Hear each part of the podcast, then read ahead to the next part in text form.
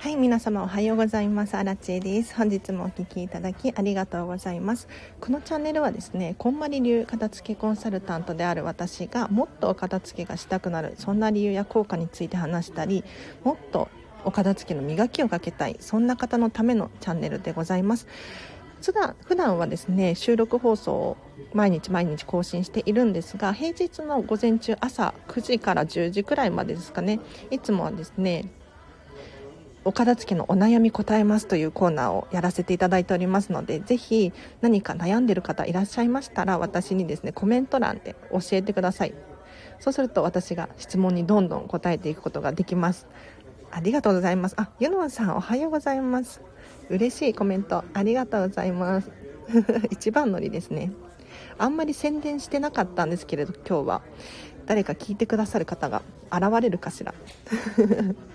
えっとそう平日の朝はですねお片付けのお悩みお片付けに関係なくても大丈夫です。私荒地にですね聞きたいことがあればぜひコメントで教えてほしいなと思います。で最初はねなかなか人が集まらなくて質問もないので勝手に私が喋り始めちゃいますね。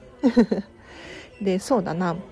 今日の朝私はねお片付けしましたよ。はい。今朝片付けコンサルタントお片付けしました。自分の家を。何をしたのかっていうと私本めちゃめちゃ読むんですよね。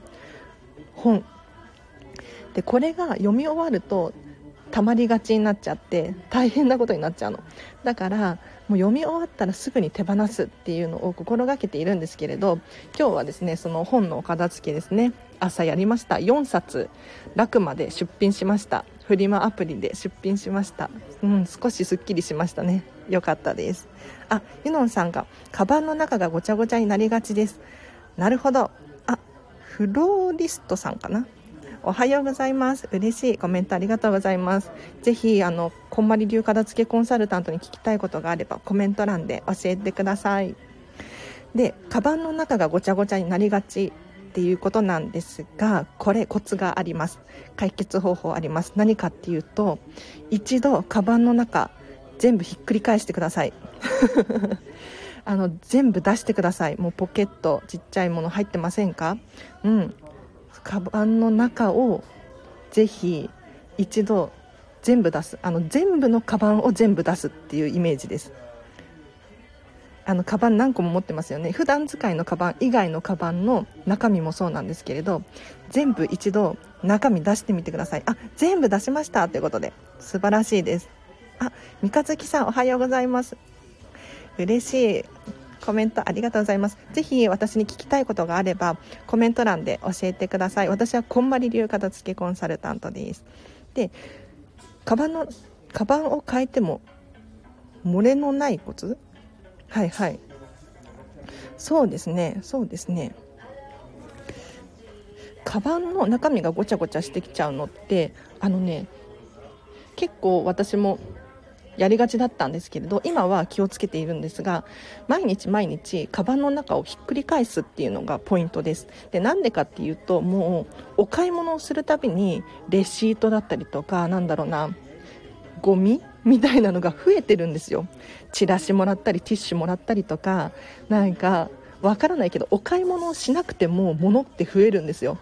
例えばポストの中にチラシが入ってる。それをちょっとカバンに入れてそのままにしちゃってるなんて。そういうことがあったりしませんか？だからできればお出かけして帰ってきたら全部カバンの中をひっくり返してみてほしいなって思います。はい、そうすると意外ともう必要のないものゴミが入ってたりするんですよ。だからそういうものは、えー、と常にきれいに保つ。これがポイントです。そう毎回全部カバンの中身を出す。これねポイントですよ。本当に。あルカさんおはようございます。私はこんまり流片付けコンサルタントなので、えっと、コメント欄で質問送ってください。あれば送ってください。なければないで私は勝手に話し始めちゃいますね。はい。でカバンの中身なんで全部出すのかっていうともうついつい溜まっちゃって放置しがちになってしまうんです。で1回出すとちゃんと管理できるんですよ。例えばそうだな、うん、汚れる心配も少なくなってくると思いますしなんだろう。あこれこんなところにあったんだっていうふうに思うこともないと思います。で私のお友達でねなんかこんな話をしてた人がいて何かっていうとハンコ。ハンコめちゃめちゃ探して出てこなくってもう部屋中ひっくり返して出てこない。カバンの中に入ってるかなと思ってカバンの中ひっくり返しても出てこない。っていうことがあったんですよ。そしたらカバンの中に入ってたんですよハンコ。これひどくないですか？なんかめちゃめちゃ探し回ったのに結局カバンのポケットの中に入っていてっていうことがあるのでやっぱり毎回全部ひっくり返してカバンの中は。出すと物の管理ができてくるなって思います。あと清潔も保てると思いますよ。はい。やっぱりカバンの中ひっくり返して空にしてみるとあ汚れてきてるなって気づいたりするんですよね。だからトートバッグとか洗えるものは洗っちゃったりとかできるなって思います。あフローリストさん。これフローリストさんで合ってるかな読み方。フローティストか。もったいないと思ってなかなか部屋のものなくなりません。これね分かります。めちゃめちゃあのね日本人あるあるだと思うんですけどもったいない精神ありますよね。なんかこんまりさんのネットフリックス見た方いらっしゃいますか？あのアメリカのお家のお片付けの様子をドキュメンタリードラマにしているんですけれどアメリカの方って結構ズバズバ物を手放せてるなって、まあ、思い出が詰まってるものはちょっと勇気いるっぽいんだけれどもったいないっていう概念ないんだなとかって思って。そう。やっぱり日本人だとねもったいない。まだ使えるのに新しいのにって思って捨てられない。なくならないっていう現象が起こると思うんですけれど私アラチェの場合どうしているのかっていうとまずそれがもったいないです。なんか手放せない。手放そうかなっていう悩んでる時間。これももったいないしあとそのスペースがあったらもっといいものもっと自分が好きなものを置くことができるかもしれないじゃないですか。これもったいなくないですか？なんかどうせだったらなんだろうよりときめくものって囲まれて生きていきたいと思うんですよね。だからもう自分の人生を最優先にして より好きなものこれを探してそれでいっぱいにする。といいと思います。確かになんか高かったしとかそうだなまだ使ってもいないのにっていうので手放す捨てるっていうのはもったいない。本当にそう思います。私もお片付けのコンサルなのでねレッスンしにお伺いすることがあるんですよお家に。であこんなに捨てちゃうんだもったいないって思うけれど捨てるだけが手放す方法じゃなくってこれ何度も何度も伝えさせていただいてますが例えば私今日今朝ね本4冊楽までフリマアプリで出品しました。フリマアプリで売るっていうのもありだと思いますしリサイクルショップ持っていくのもありだと思います。あとはそうだな寄付する。結構最近はね洋服とかファストファッション系のねお店だとボックスが置いてあって回収ボックスみたいなところで寄付を受け付けていたりとかあと無印良品とかはもう食品の寄付ですね。あの小麦粉だったりお米だったり封が開いてないものとかは回収してくれたりします。なのでこういう寄付をするっていうのもありかななんて思いますね。はい。あエセエセ久保久保 はい。こんおはようございます。はじめまして。よろしくお願いします。ということであらー。ということでありがとうございます。太郎さん。これなこれなんていうの？久保久保さん？陽太郎さんでいいのかな？はい。ありがとうございます。いつもパスモちゃんが行方不明にということで、ユノンさん、あらあら、カバンの中で行方不明になっちゃうんですかね？はい、ありがとうございます。私はこれおすすめの方法があって 私の私のおすすめです。こんまりメソッドとは関係ないんですけれどぜひあのま、カードケースに入れていると思うんですけれどさらにもう1個入れてみるといいと思います。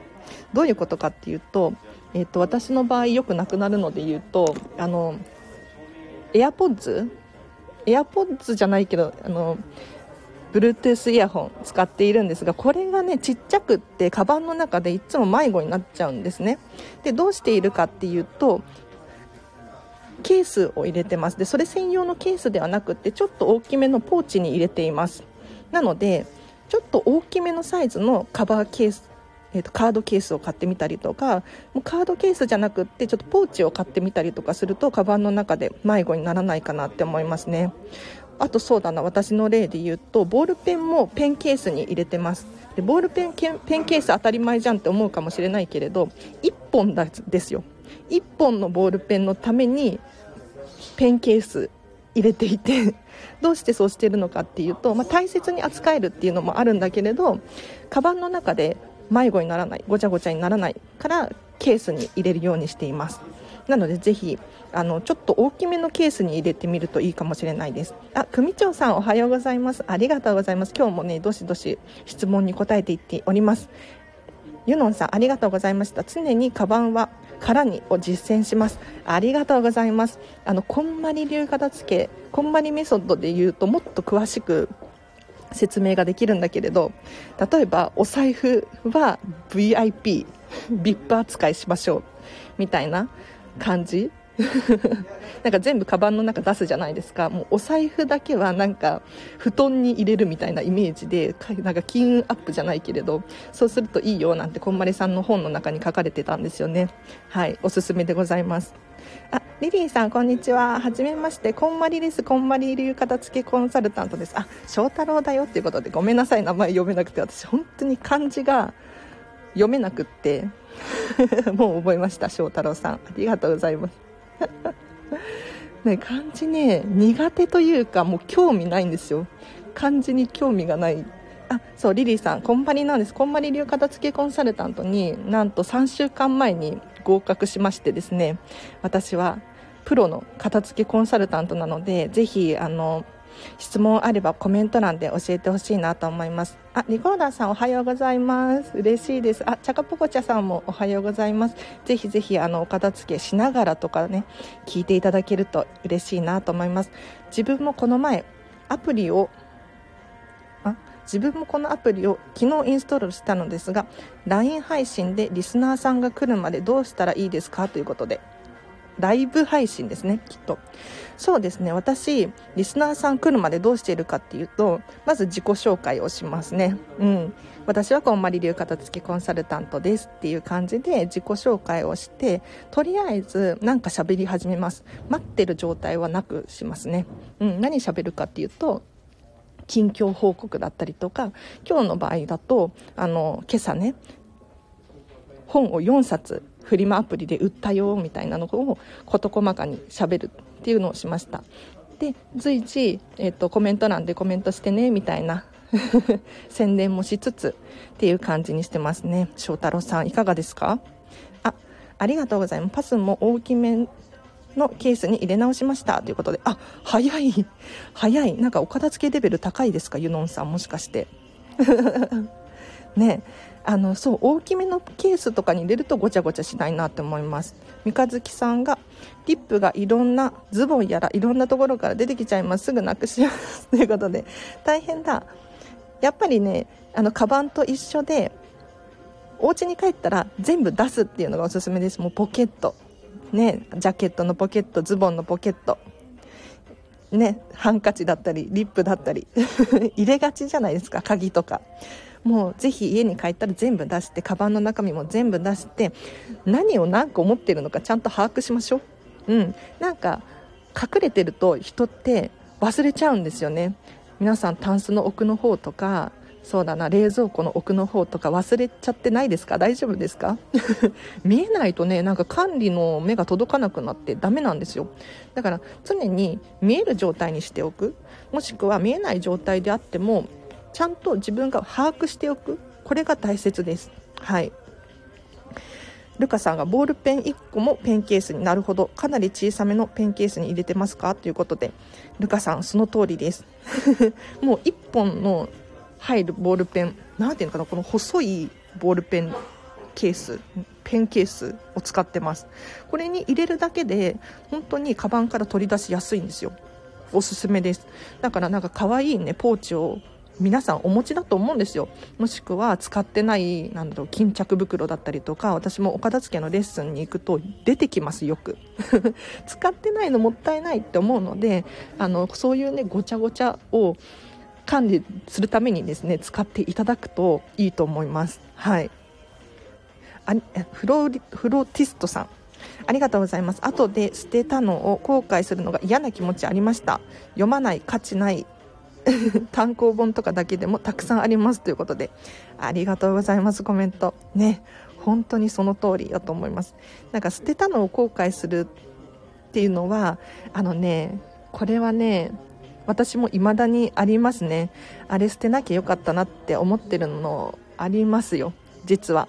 ただあのそれよりも捨ててよかったなって思うメリットの方が上回るんですよね。うん。だから大丈夫だと思います。こんなこと言って説得力ないかもしれないんですけれどあの捨てたこと手放したことのメリットめちゃめちゃ大きいんですよ。でその中の何個かが後悔するっていうことは起こると思うんですけれどそれはもう成長痛だと思って私はうん乗り越えました。成長痛です。もうお片付けをするっていうことはそういうことなんだなと。うん、しっかり物と向き合ってね多少痛みは負うかもしれないけれどこれのおかげで私は 成長したなと思えるのでおすすめでございます。読まないね単行本とか私も本買って本買うんですよよく読むからね。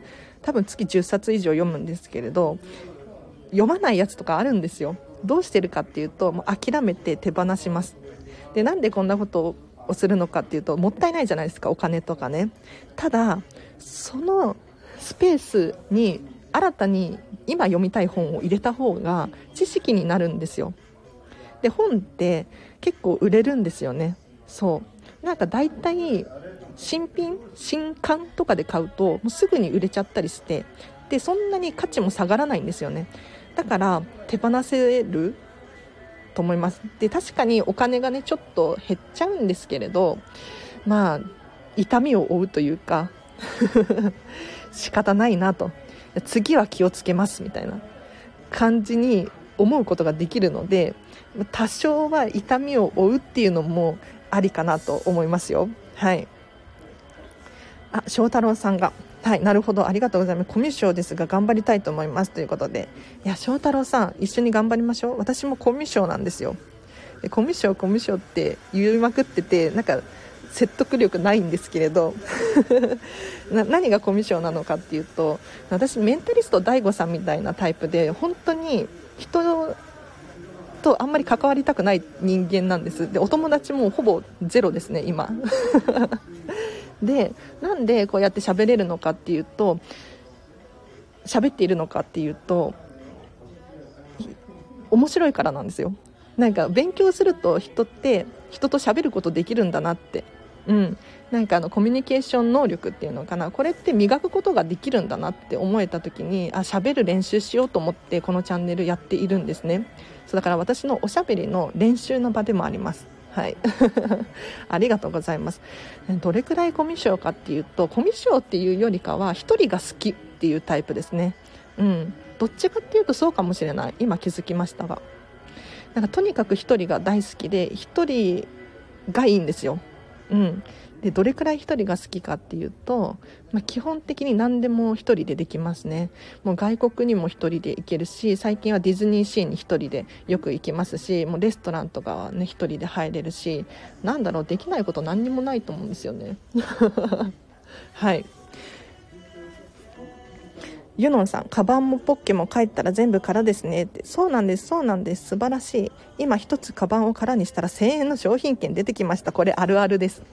もう ユノンさん素晴らしいですね早い行動が嬉しいですあの私こんまり流片付けコンサルタントなのでお客様のお家に行ってレッスンをすることがあるんですねそうすると本当にいろんなところからお金だったりとか商品券だったりとかもういろいろ出てきます。クーポン券ポイントカード。もったいない。なんかね今までで最大で見つかったのはポイントカード4万ポイント分。これ見つかりましたよ。びっくりした。うん。であとはそうだなもう商品券とかクオ・カードとかもどんどん出てきますね。いやこれ忘れてた。みたいな。あのね何がもったいないのかっていうと、まあ、お金がもったいないっていうのもあるんですけれどお金の価値って下がってるんですよ。これ伝わってますか？あの日本の物価って日本に限らず外国もそうなんですけれど物価って上がってるんですね。消費税も上がるし人件費も上がるしやっぱりちょっとずつ値段上がっていってるんですよ。だから昔1000円で買えたかもしれないものって今は1100円とかになっちゃうんですよ。だからあの こうやったこういった眠ってるお金っていうのはどんどんもう掘り起こして 発掘して今すぐその価値に変えた方がお得だなって思います。はい。翔太郎さんが声真似でなんとか乗り切ってきましたということで。でいいですねいいですね。そんなそんな技術があるんですか？素晴らしいです。羨ましいです。私はねそんなこと そんな技術ないので地声で。何て言うのかな。最初のねライブ配信とかもうめちゃめちゃ緊張して本当にカチカチで全然聞いてて面白くないなって私自身も思ってました。はい。だからなんとか今ね9ヶ月目なんですよ私このスタンド FM ようやくですよ。なんか皆さんが集まり始めたというか 楽しく会話ができるようになったのって。うんだから人って練習すればねなんとかなるんだなって思います。はい。あ組長さんカバンの中身がない。中身全だしその中から物を見つけられない。私は ADHD があってうまく片付けができないです。散らばったものを見ると目がチカチカしちゃいます。ということで。なるほどなるほど。私ね ADHD ではないと思うのであの 変なコメントをするとあれかなって思っちゃうんだけれど確かにあのね情報とか見るとごちゃごちゃしますよね頭の中が。何て言うんだろう。目の前にこう漫画が置いてあったら漫画気になっちゃうじゃないですか。ねなんかもう例えば私ファミレスとかよく行くんですけれどあのねファミレスの机の上にこうシール貼ってあるじゃないですか。あれがうるさくってもう頭パンクしそうなんですよ。ダメなんです。だから私の場合どうしてるかっていうと物を置いて隠します。なんかノート広げて文字の情報を隠したりするようにしていますね。はい、あとは私の場合で言うとミニマリストなんですよ。物が極端に少ないです。洋服とかもだいたいいつも数えると25着前後をこううろうろしている感じなんですよね。でどうしてかっていうと管理ができないからなんですよ。物の量が増えちゃうと本当に頭がパンクしちゃって自分が管理できる量を超えちゃうからダメなんですよね。だから極端に物の量を減らすことによって管理をしやすい環境を作っているんです。だから組長さんのちょっと参考になるかどうかわからないんですけれど。こうやってねちょっとずつ工夫するといいかもしれないです。あのお片付けの正解っていうのは私荒地の中にあるのではなくってこんまりさんが持っているわけでもなくって皆さんそれぞれの中にあります。はい、だから組長さんはどういう環境にしたらいいかなっていうのをよくよく考えていただいてですね。自分はこういう傾向があるからこれは排除しようみたいな感じでやっていくといいかななんて思いますね。ボールペンはバッグの外のポケットに刺しますということであ組長さんいいですね。取り出しやすそうですそれは。素晴らしいです。なんかやっぱり使い心地ご自身のに合う方法を見つけていただいてそれをこだわる。さらに磨きをかけるなどがおすすめでございます。組長さんいい情報ありがとうございます。えーと、フロフロティストさんが捨てようとしてパラパラと本とか見てたら読んでしまって面白いから取っておこうと思ってしまいます。ということであらそれは大変ですね。面白いと思って取っておこうと思ってその後どうしますか？読みますか？あのね本をお片付けする時のポイントとしてはですね中をパラパラしないことです。なんでかっていうと本の中身っていいことしか書いてないんですよ基本的に。だって誰かが何かを伝えようと思ってこれが素晴らしい情報だと思って書いてるから中身って読んじゃうとためになることしか書いてないんですよね。だから何て言うのかな。必要ないから手放すっていうことはできないんですね本に限っては。うん。だからポイントとしては中身を読まずに外見で今この情報欲しいかなっていうので判断するといいかなって思います。本棚って今の自分めちゃめちゃ現れるんですよ。私本当にそう思います。よく私も本を読むので感じるんですけれど今興味があるものと過去に興味があったものとこれから読みたいと思ってる本って全然違うんですよね。だから本棚を毎回毎回リセットすることによって目視であ私今これに興味があるんだっていうのを理解することができるんです。例えば最近の嵐で言うとディズニー関係の本を読みまくってます。うん、だから最近は本棚はディズニーの本ばっかりになってますね。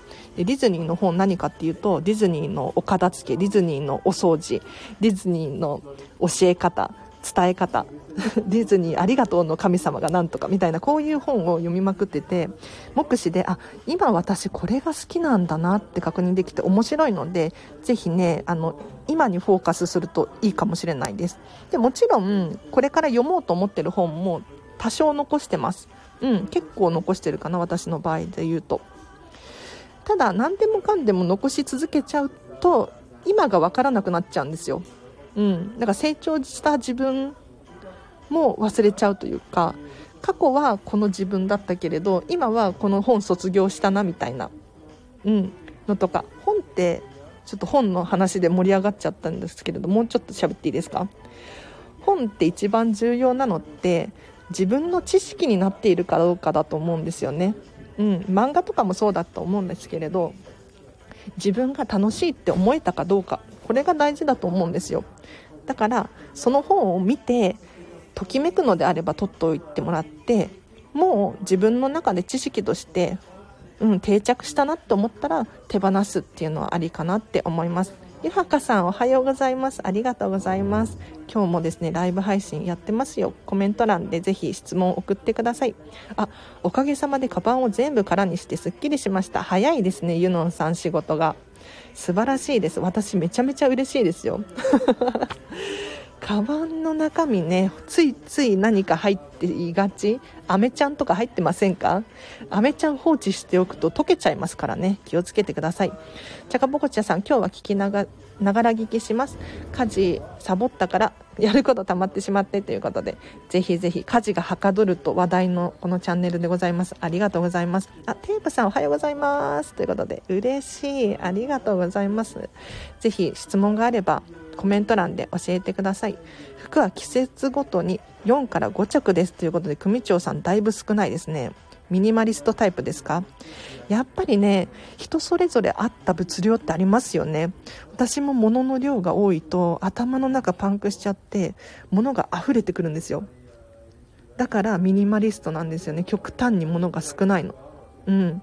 なんかお洋服とかも少なくって例えばなんだろうな夏服とか冬服ってそんなに決めていなくってもう T シャツを冬着るしなんだろうワンピースペラペラのワンピースでも冬に着たりしますね。うん。でこれ大丈夫かっていうと大丈夫なんですよ。上からなんだろうセーター着たりとかすると全然 OK っていう感じですね。なので 私はこうやって物の量を減らしております。テープさんがチャコポコシャさんもおはようございます。今日は私も聞き流ししますということで嬉しいです。皆様ありがとうございます。ぜひぜひ作業しながらとかね、聞き流していただけるとはかどるかなと、モチベーションアップにつながるかなと思います。そらさん、おはよう。おはようございます。嬉しいコメントいただいてありがとうございます。なんか可愛らしいイラストでこのチャンネルはこんまり流片付けコンサルタントの私がどんどん質問に答えていくっていうコーナーでございますのでぜひ質問ある方いらっしゃいましたらコメント欄で教えてほしいなって思います。チャカポチコシャさんがテープさん週明けスタートですね。頑張りましょうということで。あ皆さん同士でお片付けの励まし合いが。できていて嬉しいです。なんかそういう待ち合わせの場所みたいになってて私はこのチャンネルやっててよかったなって思いますね。はい。えっと平日の朝はですねライブ配信です。毎日毎日。だいたい9時から今日は9時半から始めたので10時半までを予定しておりますが1時間くらいですね皆様のお悩みご質問に答えているっていうコーナーをやっておりますのでこんまり流片付けコンサルタントに聞きたいこともしくは私アラチェに聞きたいこと何でも大丈夫ですのでコメント欄で教えていただければなと思います。でなければないで私はですねもう喋ること喋りたいこといっぱいあるので喋り続けちゃいますね。でそうだなお片付けに関係しそうなことで言うと最近お掃除が好きになってお掃除。あなんと1000円じゃなくて2000円入ってました。ユノンさん素晴らしいです。こういうね現象が起こるんですよお片付けすると。本当にびっくりしますよ皆さん。なんかお金に限らず本当にいろんなものが出てきますね。なんか金目のものっていうのかな。すごい出てくるの。だからお片付けしましょう。なんか今日もメルカリで売れたよとかあるんですよ。本当に、ね、やってほしい。大好きな雑貨がありますがいまいちすっきりしません。何かコツありますか？ということでそらさんありがとうございます。好きなのかっていうことなんですよ。これが明確になっているっていうのがまず素晴らしいです。でいまいちすっきりしません。っていうことなんですけれどどこがどのようにすっきりしないんですかね？というのもお片付けの正解っていうのはそらさん。弥生さんなのかな？の中にあります。だからどういう風になっていたら自分が心地よいかなっていうのをまず考えてみてほしいなと思います。うん。ここがこうだったらいいよな。ここにもうちょっとこういう収納ボックスあったらいいことができると思うんですがどの状態がそらさんにとってのスッキリの状態なのか。これを想像してほしいと思います。はい。実は今ゴミセンターにゴミ出しして運転中ですっきりということでテープさん素晴らしいです。嬉しい嬉しいご報告ありがとうございます。皆さんお片付け頑張ってますね。本当に私このチャンネルやっててよかったなって思います。なんかどんどん皆さんがこう成長しているというか背中を押せてるっていう感覚があって楽しいです。でねお片付け終わると本当に人生変わりますよ。うん。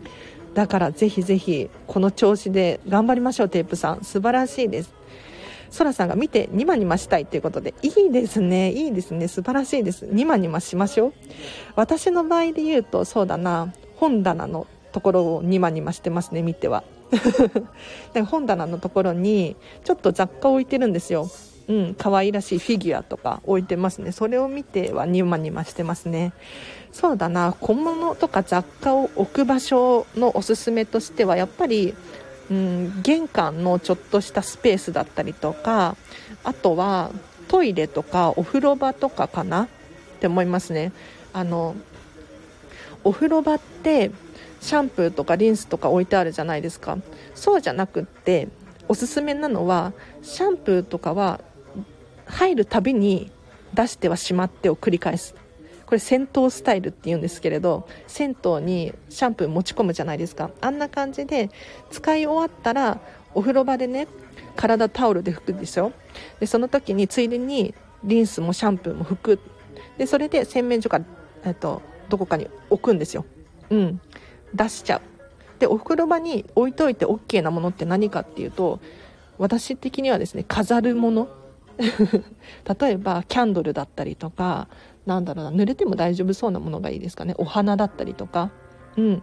そうするとお風呂場とかも可愛くねなるなって思います。ただ私アラチェはあのお風呂はね何もしてないです。あのもちろん何も置かないっていうのを基本に考えているんですけれどどうしてるのかっていうと最近ジムに通ってるんですよ。だからもうジムのシャワーで済ましちゃうことが多くって。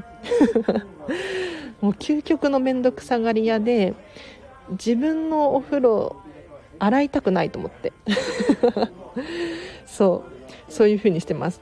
ただおすすめはなんか飾ることを考えるといいかなって思いますね。うん。フォーチストさんフローチストさん。これ毎回英語がパラパラしない。なるほどです。自分は病的にもったいない病かもです。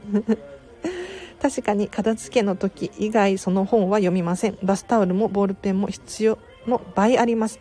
場所取るのにということで。お気づきました？そうなんですよ。あの本読む時はねパラパラしないおすすめでございます。そうでもやっぱりもったいない病ね私もかつてそうだったんですけれど最近は潔いです。うん。確かに苦しいし辛いし捨てるのはね。って思うんだけれど何よりもったいないのって自分の人生なんですよね。うん、一度きりの人生だし時間って有限だしだったらお片付けが終わった人生長い方が得だと思うんです。楽しいと思いますよその方が。だからぜひねあの 自分の人生と比較して価値をね考えるとお金ってどうですかね？私お金より時間の方が優先順位高いんですけれど、うん、そういうふうに考えるのも、まあ、一つの手かなって思います。朝から子供服を整理したのでポイポイしていきます。ユノンさんすごいですね。朝からお疲れ様でございます。素晴らしいです。ぜひポイポイしてきてくださいポイポイするのもいろんな方法ありますよね捨てるのもそうだけれど例えばお子様の服だったら必要としている人がいるかもしれないのに誰かにあげちゃうとかもありかなって思いますはい、そらさんが楽しそうということで楽しいですよ。すっごく楽しいです。あ、くんちゃんさん、こんにちは。嬉しいです。コメントいただいてありがとうございます。一応、こんまり流片付けコンサルタントに聞きたいことあればコメントで教えてください。今日はですね、10時半までを予定しております。ぜひぜひ、えっと、この機会にね、お悩み解消してみませんか？あ、うちもシャンプーそのスタイル、床に置くとヌメヌメ。掃除用のスポンジは吊るしてますということで素晴らしいです組長さんありがとうございますそうなんですよねこれこんまりメソッド的にそうなんですけれどやっぱりねぬめぬめ気になるじゃないですかだからシャンプーとかなんだ石鹸とかもそうなんですけれど使い終わったらその都度外に出すみたいなスタイルをおすすめしております。そうすると常にお風呂場が清潔なんですよね。でぬるぬるのところを掃除するの嫌じゃないですか。で嫌なものって嫌だから どんどん先延ばしにしがちなんですよ。そうするとどんどん辛くなってくるの。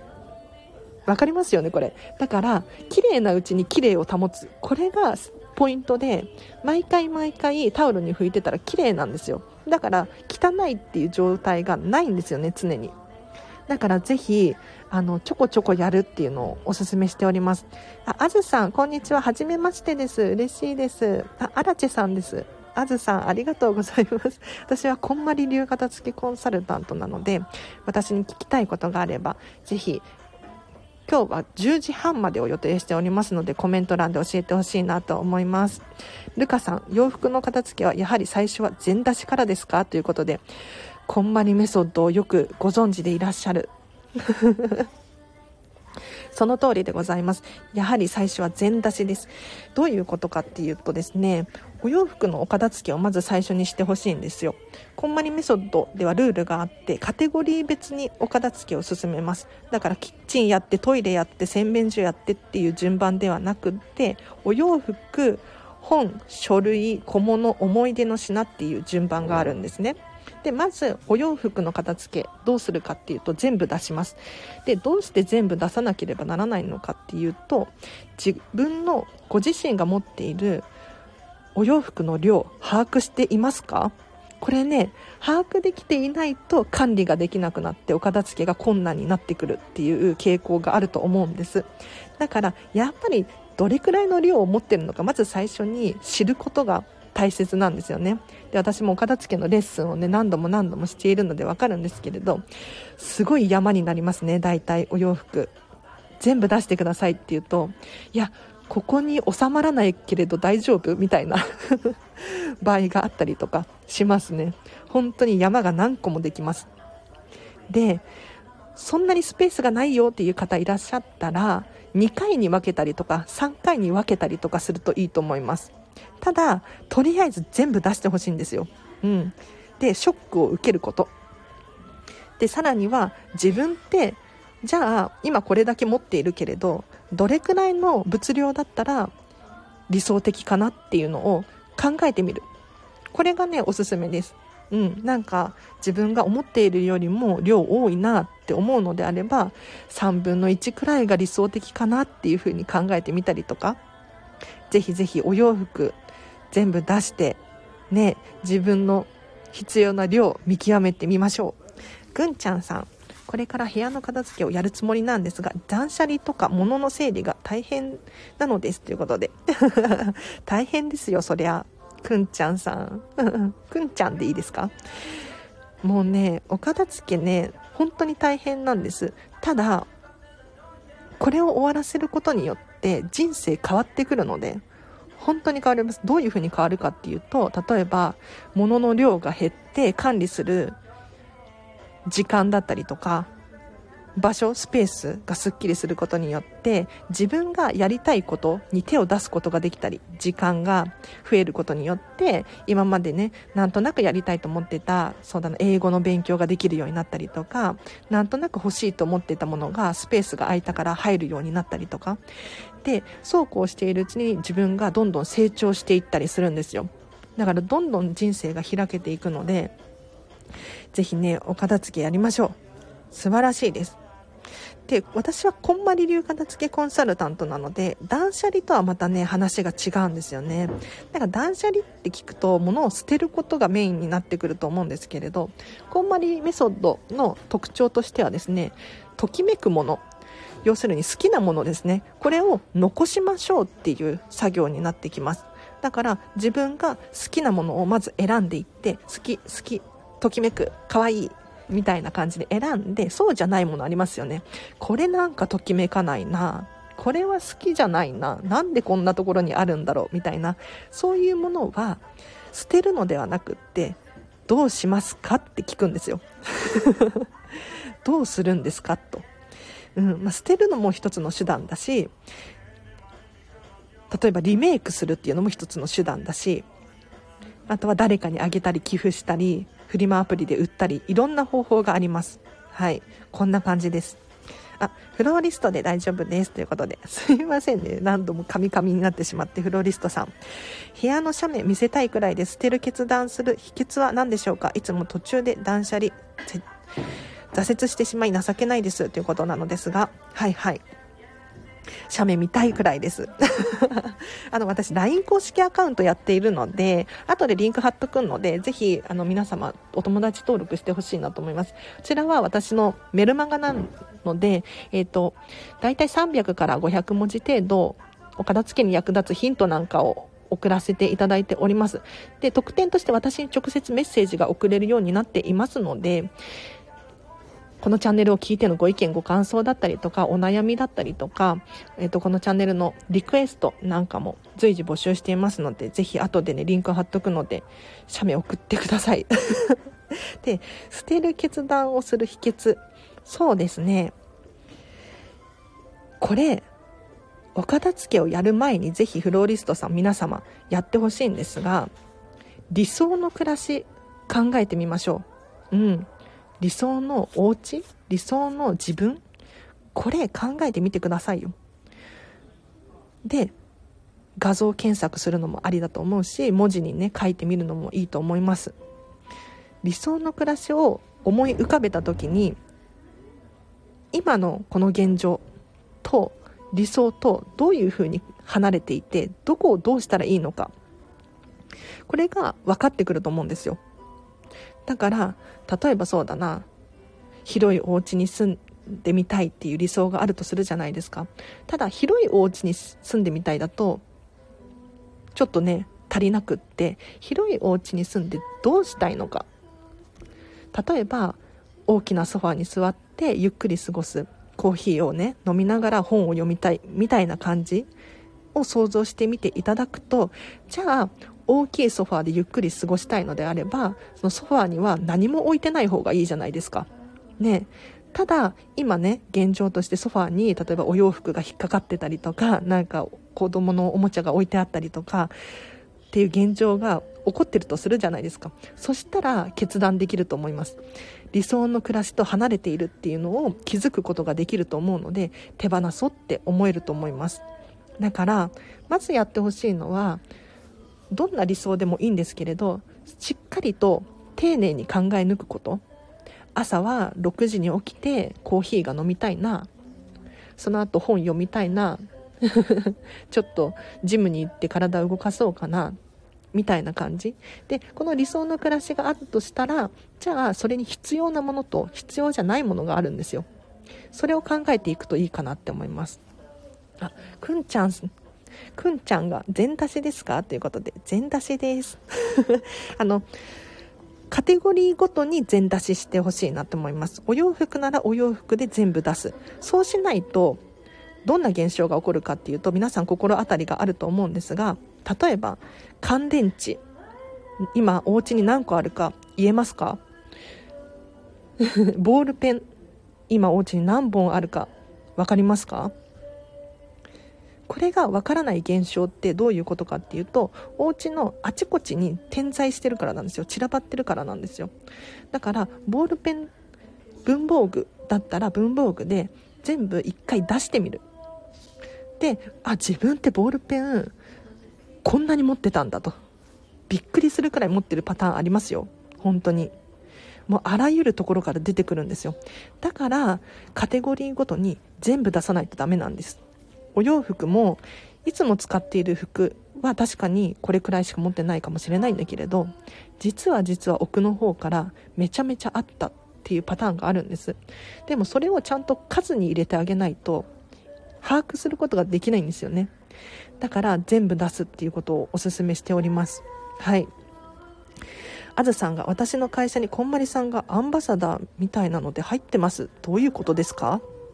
どういうことですか？えどういうことですか？ちょっと気になる情報を手に入れました。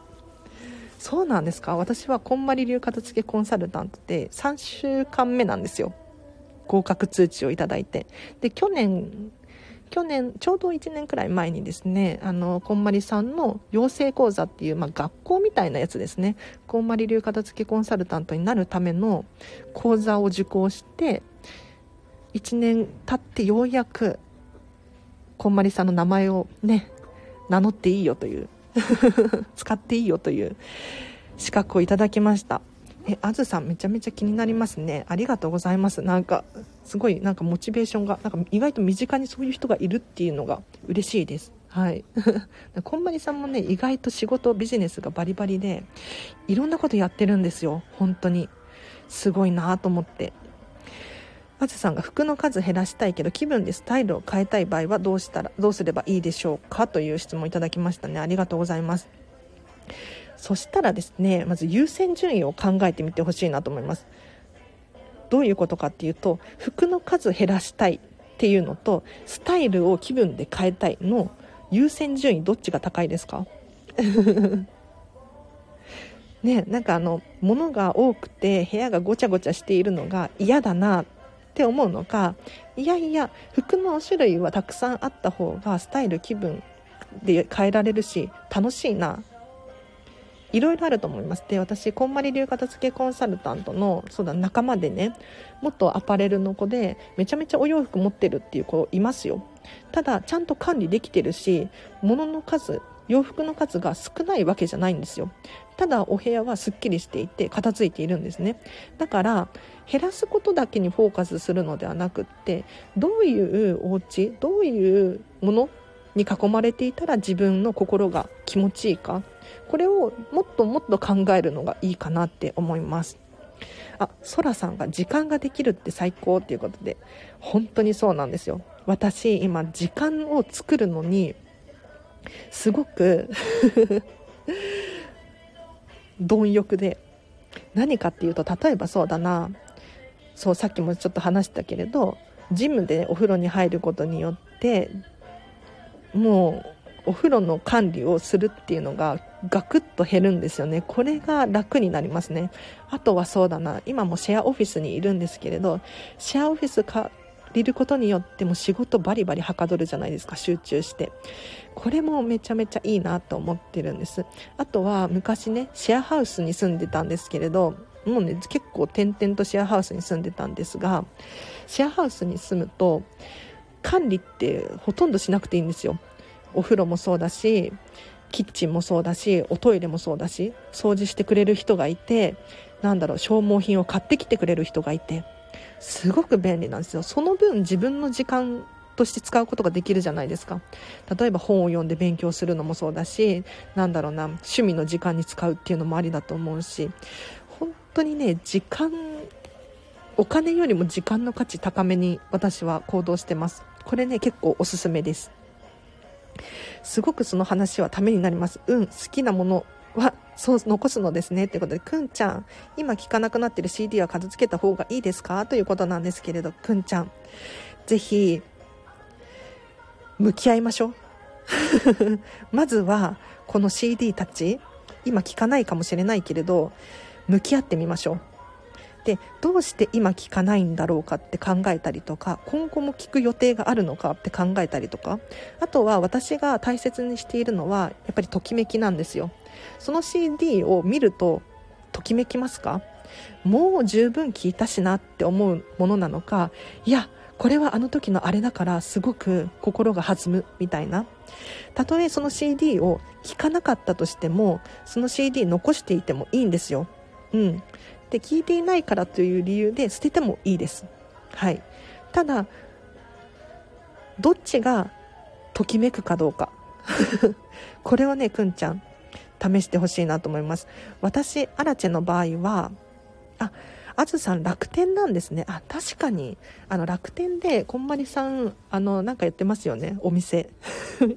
やってたりとかいろいろやってますよね。あそうそうそうそう。そうなんだ。嬉しい。なんか身近に感じました急に。あずさんが。で私のそう CD の話に話戻るんですけれど何かっていうと私ゲームのソフト本体持ってないのに持ってるやつがあるんですね。でなんでかっていうともう私が学生の頃にめちゃめちゃドハマりしていたゲームたち。これ思い出の品なんですよね。すごく楽しかった思い出が蘇ってくるの。見てるだけで。だから本棚の端の方にこう入れてあこれを見るとときめく。みたいな感じで使うことは永遠にないです。だって本体ないから。にもかかわらず取っておいたりするのでぜひねあの CD 片付けはした方がいいと思いますが全部捨てる必要はないかなって思います。ご自身のときめきで判断していきてほしいなと思います。組長さんボールペンは各部屋に1本ずつ置いています。例えば台所に子供がいてこれ書いてと言った時茶の間に行くのが面倒なのでということで素晴らしいですね。あのちゃんと管理ができているのが素晴らしいです。はい、やっぱりあの住んでる環境って人それぞれなのでお子様もいらっしゃったりとかあとは一人暮らしなのかにもよって全然違うんですよね。ただこれ組長さんの使いやすさときめきに従ってこういう風に管理ができているわけですよね。これ本当に素晴らしいと思います。なのでもっと磨きをかけましょう。なんだろう磨きをかける。ボールペンを置くボールペンをもっと可愛いやつにするとか。いや多分でも組長さん可愛いボールペン使ってると思うな。うん。ちょっと余計なお世話でしたね。はい。あくんちゃん時間ができるってよくわかります。物の片付けが充実してくると気持ちに余裕ができて自分の時間が増えた気がしますということで。そうなんです。本当にその通り。物の片付けすると心に余裕ができるんですよね。そう。本当にそう思います。なんか逆のパターンもありますね。なんか逆に私寄付とか大好きなんですよ。でそんなに自分お金持ちじゃないんですね。今飲食店でフルで働いてるので結構不安定でそんなに貯金もないんですけれどなんで寄付するのかっていうと寄付ができるイコール私には余裕があるみたいな。ここっちから入りますね。はい。そうするとあのストレスがガクッと減るんですね。これはあの研究データがあるので正しい情報なんですけれど人って自分に余裕がないと人に親切にできなかったりするんですよ。だからトイレ掃除とかなんだろうできなかったりとかお風呂がヌメヌメになってきたりとかするんです。そうじゃなくて逆にもう先にトイレ掃除とかお風呂掃除すると心が余裕があるんだっていうふうに脳が判断するんですよ。だからどんどん余裕が出てきて充実してくるかなと思います。あそらさんシェア活用って大切ですねっていうことで。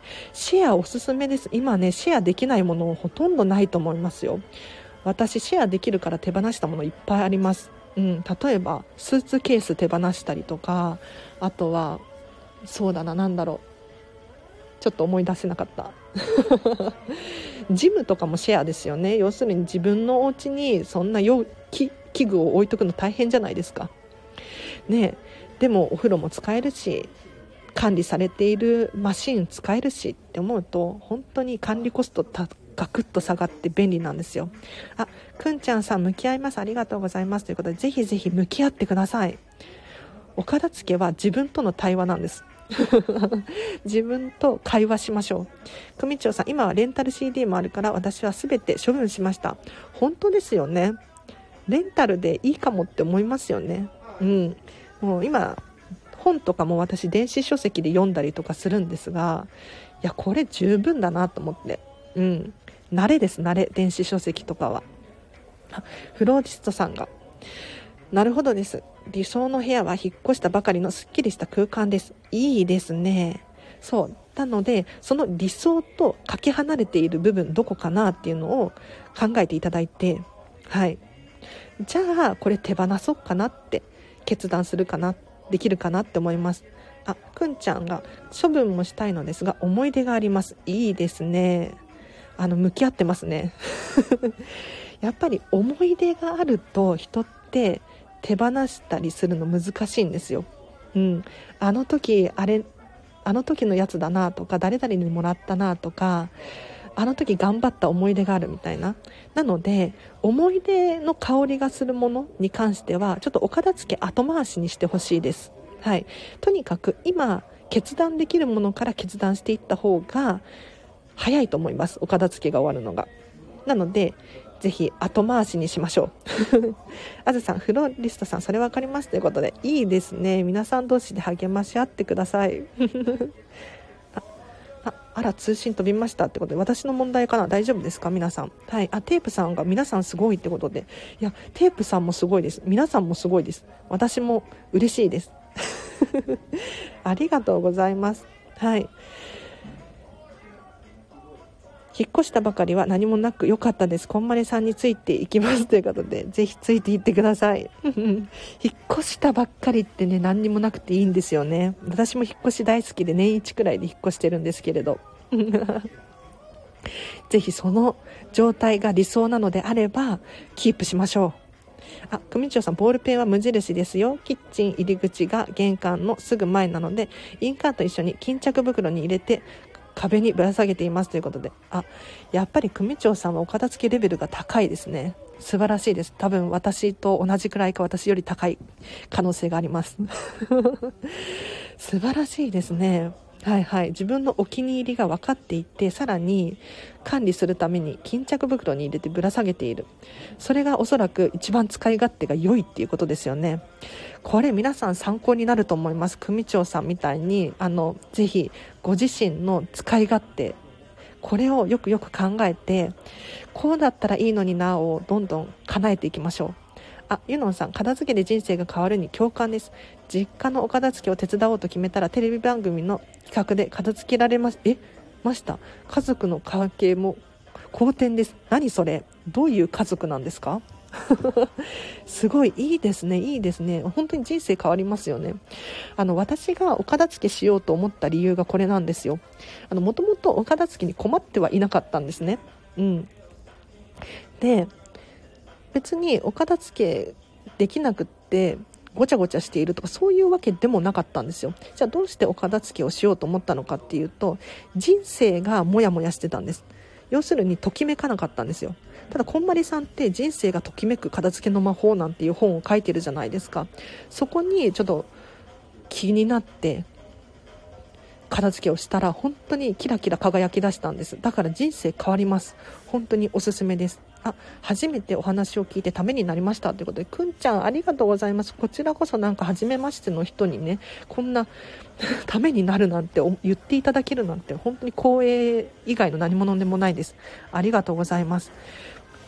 部屋がきれいにな綺麗に片付いたら掃除がしやすくなってそうすると今までできなかった掃除にも手が届くようになりました。テープさん。テープさんめちゃめちゃ頑張ってますね。嬉しいです。もう本当に大変だと思うんですけれどお子様とかもねいらっしゃったりして。いやすごい嬉しいです私は。本当にその通りなんですよ。あのぜひお片付けの優先順位上げましょう。毎日毎日お掃除頑張ってるっていう方いらっしゃるかもしれないんですけれどお掃除頑張らなくてよくなるんですよ。本当にねちょっと掃除するだけで、まあ、お子様とかがいらっしゃるとちょっとでは済まないかもしれないんですけれどそれでも少なからずお掃除が楽になったり家事とかお料理とかも楽になったりするのでぜひねお片付きやってほしいです。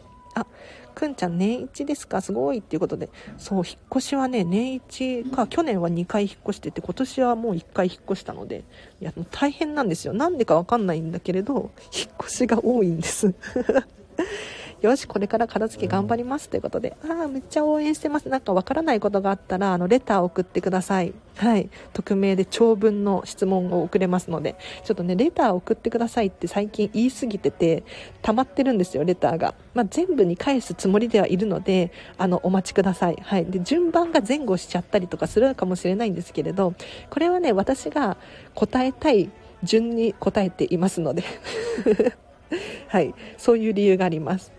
宅急便が来た時に子供に出てもらうのでああすごいすごいいいですね組長さん。お子様のことも考えてお片付けがそういう風に磨きがかかってきたっていうことですね。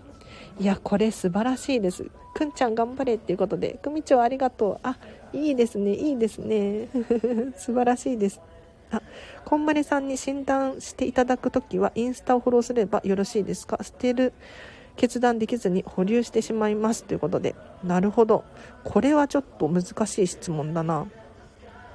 こんまりさんに診断していただくのは多分ほぼ不可能だと思います。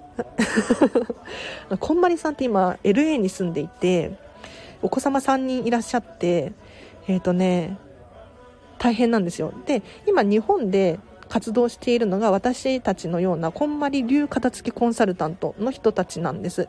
要するにこんまりっていう名前を名乗ってもいいよと。うん。えーと、この人だったらお片付けのこと任せられるよっていう人たちが今日本で130人くらい外国にも住んでるのが日本人で130人くらいいらっしゃるんですね。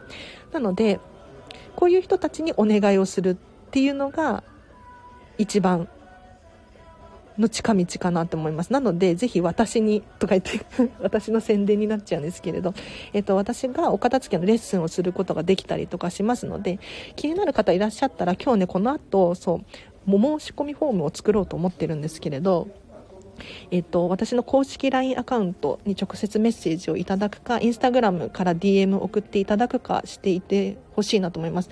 私のお片付けのレッスン受けたいよ、みたいな感じ。もしくは1時間くらい相談したいんです、みたいな感じで、えっと、随時募集しております。はい。あくんちゃん、共に頑張りましょうっていうことで、テープさん、皆さん、素晴らしいです。いや、皆さん同士が励まし合う待ち合わせ場所になって本当に嬉しいです。ありがとうございます。組長さんが土日家でダラダラして散らかり放題。4時に起きてえ？片付け。今日はゴミの日。でかいゴミ袋。4袋出ました。ということで。すごい。4時に起きて片付け。なんか私があの見習わなければならないですね。本当に。いや素晴らしい。ちょっと感動しました。あの朝お片付けするのいいですよね。おすすめしてます。というのも朝ってはかどるんですよ。あの朝起きてから2時間から3時間が集中力のゴールデンタイムって言われてるんですよ。はい、なのでこのゴールデンタイムを利用してお片付けをすると夜夜中にねぼーっとした頭でやるよりも何倍も何倍もお片付けがはかどると思うのでぜひやってほしいなと思います。私もゴミの日たくさん捨てますよってことでくんちゃんいいですね。素晴らしいです。ただあのゴミを捨てるのが素晴らしいのかって言ったらそういうわけではなくってときめくお家に近づいているっていうのが素晴らしいんです。はい。あのゴミを捨てるっていうのはどういうことかっていうとうーん最近私ゴミを捨てることにちょっとね考えることがあってなんか環境がなんとかとかエコなのかなとかいろいろ思うことがあってそう。もやもやし始めちゃって。ただ自分のね理想のお家が近づいている。これが一番のメリットなのでやっぱり必要のないものはどんどん手放しましょう。はい。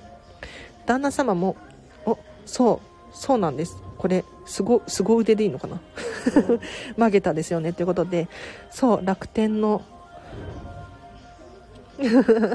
アンバサダーをやっているこんまりさんですがご主人がなんとプロデューサーさんなんですよ。こんまりさんの。だからこんまりさんがお片付けこんまりさんはお片付けがめちゃめちゃすごいんですけれどどうやってこんまりメソッドが世の中に広まったのかっていうと旦那さんの匠さんの影響がすごく大きいんですよね。そうあずさんよく分かってらっしゃる。はい。そうなんです。だからそのこんまりさんがネットフリックスに出るってなった時もその匠さん旦那様が結構ねやられていたらしいですよ。はい。4時にしたのは今日息子が朝練で二度寝したらまずいから目を覚ますためにやりました。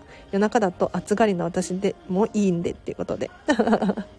なるほど組長さん。そういう理由があって朝4時起きだったんですね。すごいなんかレベル高いですねママもやりながらお片付けもやって素晴らしいです本当になんか私がいかにまだまだかっていう 頑張りますくんちゃん、ゴミというか一生懸命考えて、もうときめかなくなったものですっていうことで、素晴らしい、素晴らしい。そうなんです、そうなんです。はい。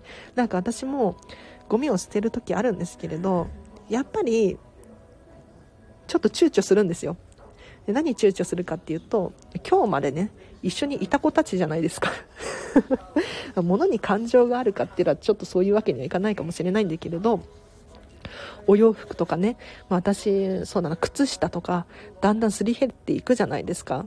でちょちょっと直したりとかもするんですけれどそれでもやっぱり消耗品なのでいつか手放す時来るじゃないですか。だからゴミとしてね捨てるんですよ、うん、でもねやっぱりいつも思うのはありがとうと。いやこんなにボロボロになるまであそんなボロボロじゃないか。穴が開くまでは開かないんですけれどあのお世話になりましたじゃないけどそういう風にねちょっと思いを込めて手放すようにしています。はい。あ一時期旦那さんがよくクラブハウスにいらっしゃったなっていうそうなんですよねあずさん。なんかあの小森さんの旦那さん匠さんクラブハウスめちゃめちゃやってましたよね。ずっと喋ってた。なんかびっくりするくらい喋ってましたよね。ねえ最近はどうなんですかね？うん。そうそうそう匠さんがね。なんか匠さんのとの出会いが私結構大きくってびっくりしたんですよ。あのこんまりさんがすごいって思ってたんですけれどあそうそうなんだと。こんまりさんと匠さんがセットだからすごいんだって思って私衝撃を受けたんです。あ私も頑張らないとなって思ったんですよ。うん。なんか技術を磨いていくだけではなくってどうやって発信していくのかっていうこれも大事なポイントだなと思ってちょっと匠さんに出会ったのが本当に面白かったです。あありがとうって私も思いながら捨てますね捨てますねってことで。くんちゃんありがとうございます。嬉しい。そう手放す時にありがとうって言ってください。なんでかっていうと結構感情に整理をつけることができるんですよ。なんかやっぱり人ってもったいないなって思うしまだ使えるんじゃないかなとか例えば食品とか賞味期限切れちゃったやつとか手放しがたいじゃないですか。そういう時はありがとうって伝えるだけであの次は失敗しないよって思えたりとか、うん、次はもっといいものを買おうって思えたりとかそういうふうに気持ちの整理をつけることができたりするんですね。だから何にもなくポイポイって捨てるよりもありがとうって感謝を伝えるだけで全然違ってくるかなって思います。はい。あ組長さんサランラップが4つも出てきました。よくサランラップなくなるなと思ってたんです。今使わないラップはキッチン下の収納にしまいました。ということで素晴らしいです。組長さん。4つも出てきちゃったんですね。あらあら。スクララップなくなるな。あら出てきちゃいましたが素晴らしいですね。あのポイントとしてはやっぱり分かりやすい場所に置いておくっていうことですね。うん。私も 私なんだかななんかね この間美容室に行ってお片付けの話をしてたんですよ。あの美容師さんと、なんかね、こんまり流片付けコンサルタントになれたよ、みたいな、おめでとう、みたいな話をしてたら、美容師さんがお片付けし始めて、あの、よく美容師さん髪切る時に横にこうラック置いてるじゃないですか。なんか物をね仮置きするためのラックみたいな。あそこ片付けててスプレーが 4, 4つも出てきたとか言って同じスプレー4つも出てきた。全部使ってあるどうしようみたいな。っていうのがあってこう今日の組長さんみたいな感じでとりあえず使わないものは収納して1個だけにしたっていう感じで 片付けていただきました。はい。あユノンさんありがとう。手放すやりますということでそうそうありがとうって手放してください。これねおすすめです。物に感謝するって大事です。なんかあのそれこそ性格変わってきますよね。あの丁寧に物を扱えたりとかあとは常にいろんなものに感謝ができるようになったりとか、うん、多分お子様いらっしゃる方とかそうだと思うんですけれどこういう風に育ってほしいなって思うじゃないですか。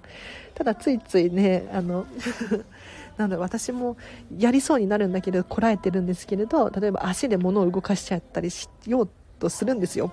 もうやりたくない。だから私はこんまり流片付きコンサルタントだしと思って手でねちゃんとちょちょっと揃えるようにしています。だからお片付けでこう手放す時にありがとうってね伝えるだけでもう性格とかがガラッと変わったりとか物を丁寧に扱えていけると思うのでぜひねやってほしいなと思います。あずっと聞いてたんですが用事があるので失礼します。アーカイブ楽しみにしています。ということでテープさんありがとうございます。あの私もこの辺りで終わりにさせていただいてもいいですか？意外と今日盛り上がっちゃってもっともっと喋りたかったんですけれどあのね人って完結していることよりもちょっと中途半端に終わらせたものの方が続きが気になるみたいなデータがあるのでちょっとね今日はこの辺が区切りがいいと思うのでこの辺で終わりにしようかな。もう1時間以上喋ってるのでね。はい。皆様お片付けの参考になりましたか？どうですか？なんかお片付けの参考にならなくても例えば家事がはかどったようだったりとかちょっとやる気出たよみたいな声を聞くことがあるのではい。嬉しいですね。今日もたくさんの方に参加していただいて。あありがとうございます。聞いててためになりました。また聞きますね。ということでくんちゃん。はい。ぜひぜひ。明日もやります。明日平日ですよね。はい。なので ぜひ明日も9時10時くらいを予定しております。ぜひあの気になる方いらっしゃいましたらこのチャンネルフォローしていただいてまた明日もお会いできると嬉しいです、えっと、もし質問があれば明日のライブ配信コメント送ってほしいです。で、さらに、レターで随時質問は送れますので、はい、気になることあったら、長文でね、レター送ってほしいなと思います。あ、読みやすい長文でお願いします。あ、ゆのんさん、見つけた2000円でランチしてきます。いってらっしゃい。素晴らしいです。いいな、いいな、いいな。よかったです。はい。いや、今日も楽しかったです。ぜひ皆様明日もお聞きいただけると嬉しいです。あとで LINE 公式アカウントは、リンク貼っておきますね。あと、インスタグラムのリンクも貼っておきます。はい。気になる方いらっしゃったらこちらもチェックしてみてください。では、皆様、今日もこれからですね、ハピネスに、ハピネスですよ。一日を過ごしましょう。あらちでした。バイバイ。あ、レターさせていただきます。お待ちしてます。ありがとうございます。